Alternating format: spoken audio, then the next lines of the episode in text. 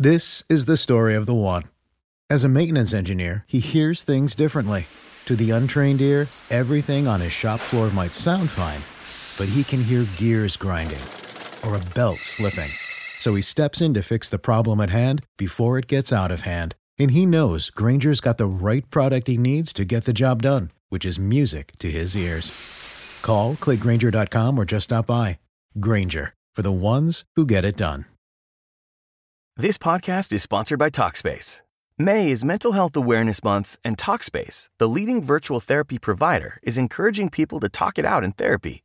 By talking or texting with a supportive licensed therapist at Talkspace, you'll gain insights, discover truths, and experience breakthroughs that will improve how you live and how you feel. With Talkspace, just answer a few questions online and you'll be matched with a therapist. And because you'll meet your therapist online, you don't have to take time off work or arrange childcare. You'll meet on your schedule, whenever you feel most at ease. Plus, Talkspace works with most major insurers, and most insured members only pay a $25 copay or less. No insurance? No problem. If you want to make progress toward a mentally healthier place, Talkspace is here for you. Now get $80 off your first month with promo code SPACE80 when you go to Talkspace.com.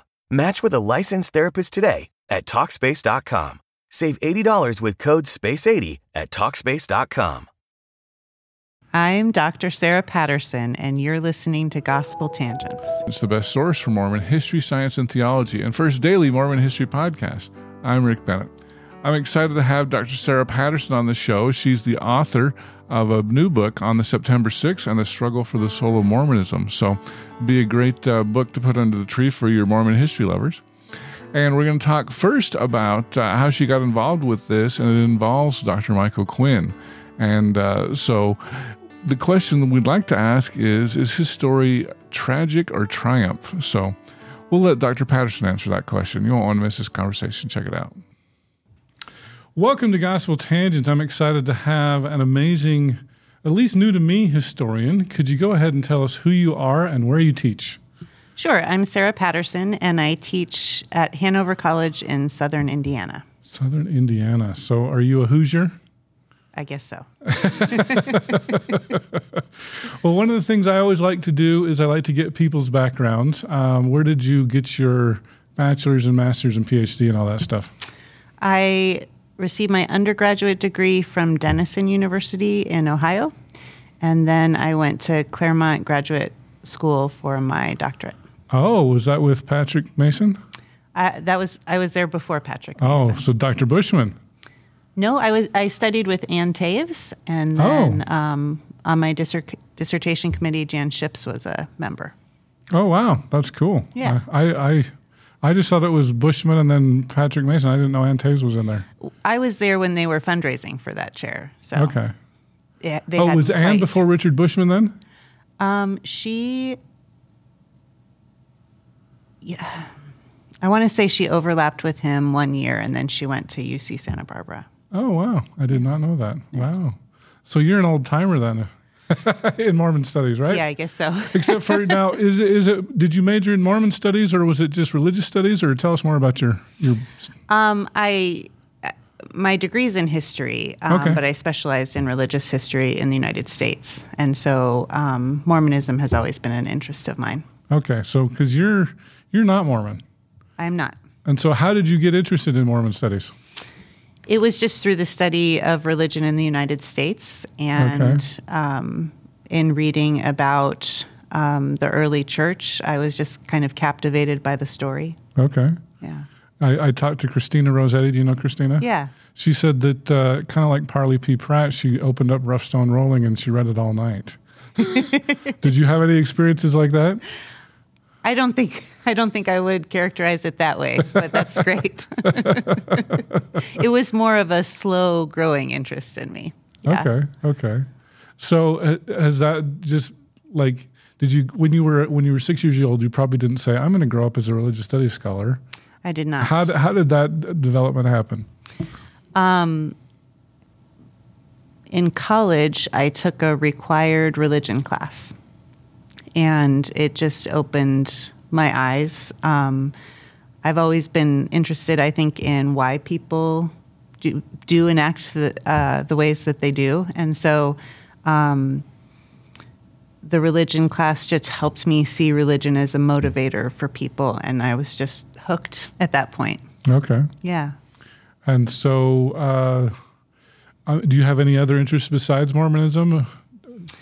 Yeah, um, I'm interested more broadly in gender and sexuality in religion, um, and then also in material culture and um, sacred spaces. Okay. And so, um, one one of my first um, major projects was about a piece of outsider art in Southern California, um, and I did a project. It's out in the middle of the desert, and so I interviewed people who were coming to visit that space called Salvation Mountain, and I was just interested in how the artist and the people who visited created sacred space together.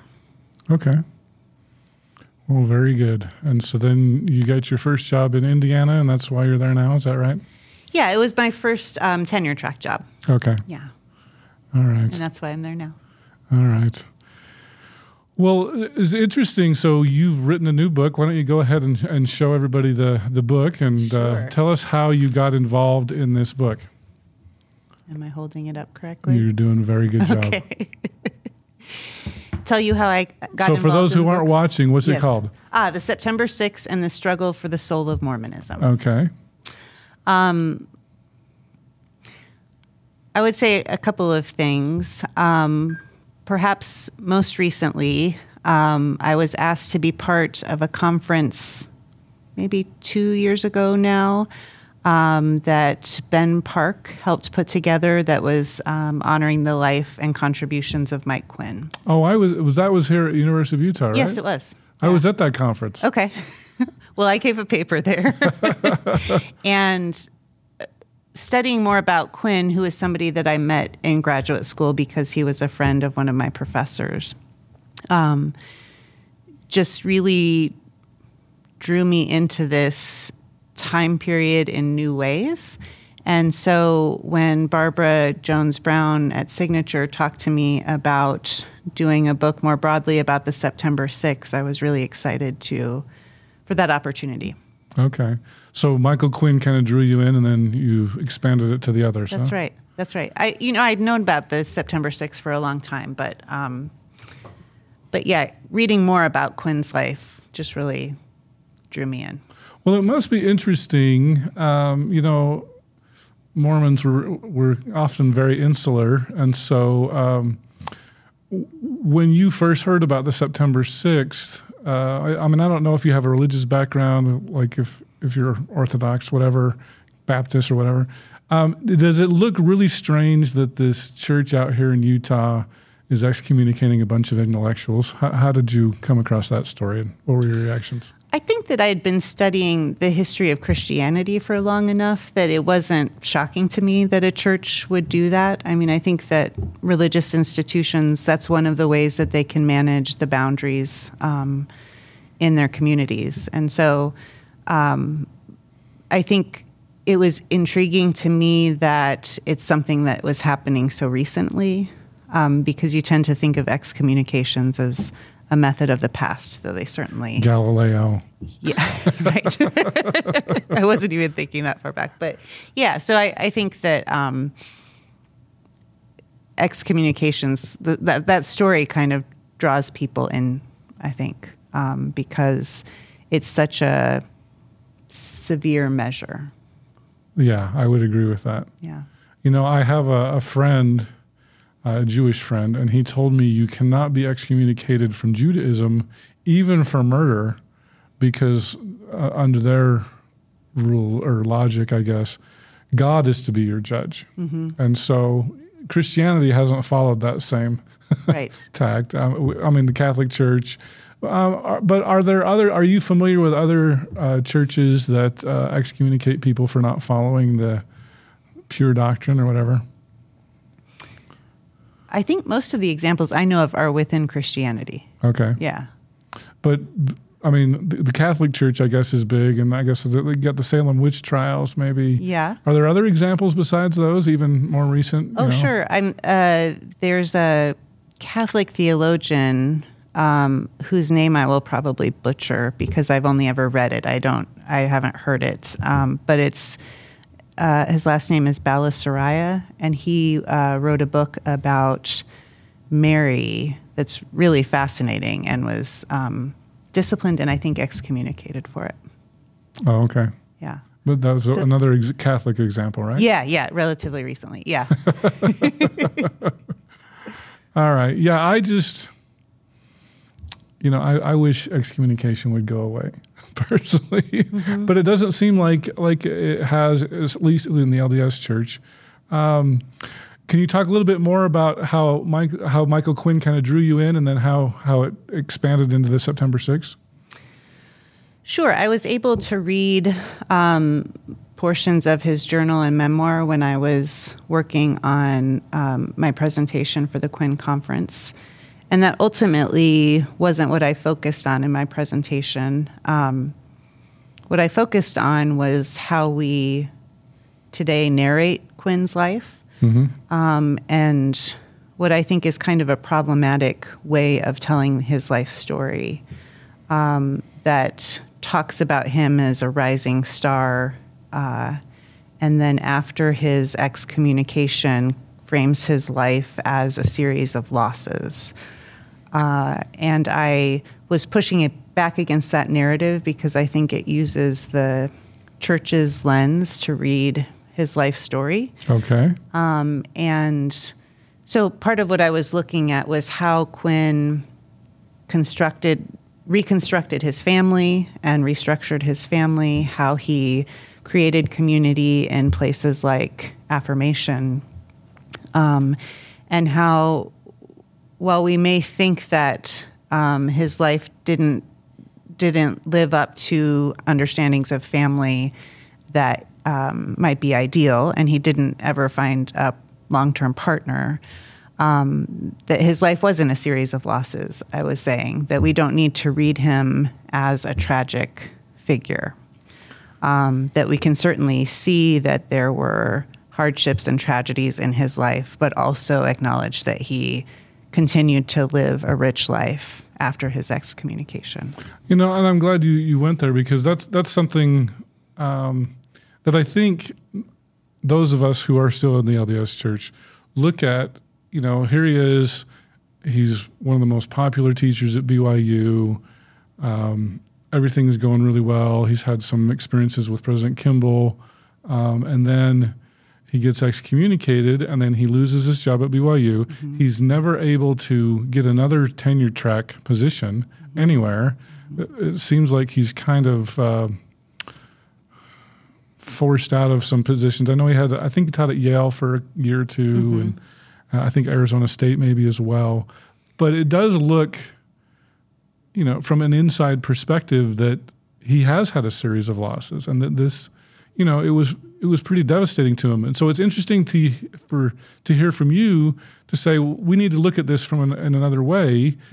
Um, I mean, I know that in in some respects, uh, among the more critical crowd, he's kind of seen as a hero, and a lot of his writings have kind of triumphed in a way, and and so he's kind of a.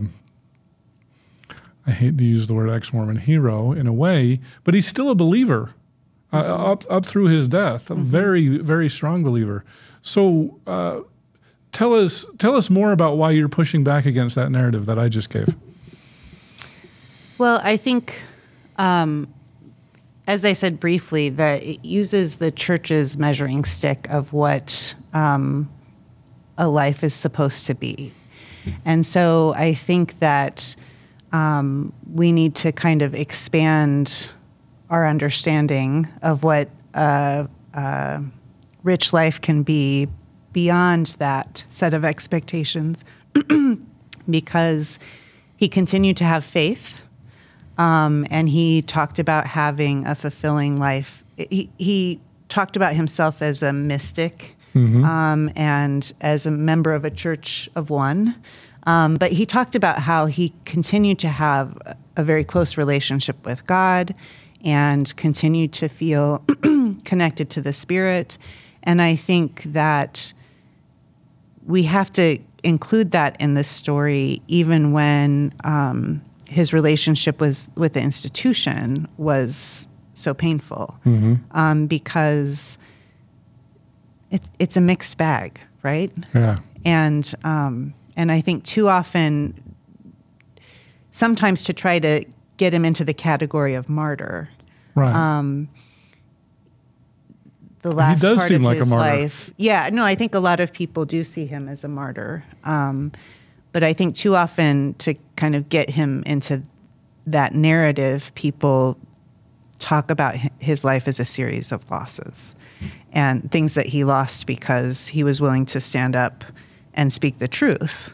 Um, but one of the things I talked about was, you know, once he left the church, he was able to ask research questions that he wanted to ask, right? And there's a kind of freedom that he had um, in his intellectual life that opened up.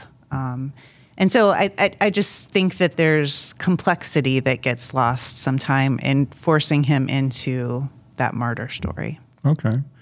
Can can we look at? Uh, is, it, could we call his life a life of abundance? And if so, what would be some of those abundant things? I mean, you did mention he could study more freely. Are, are there other things besides that? Well, I think his spiritual life.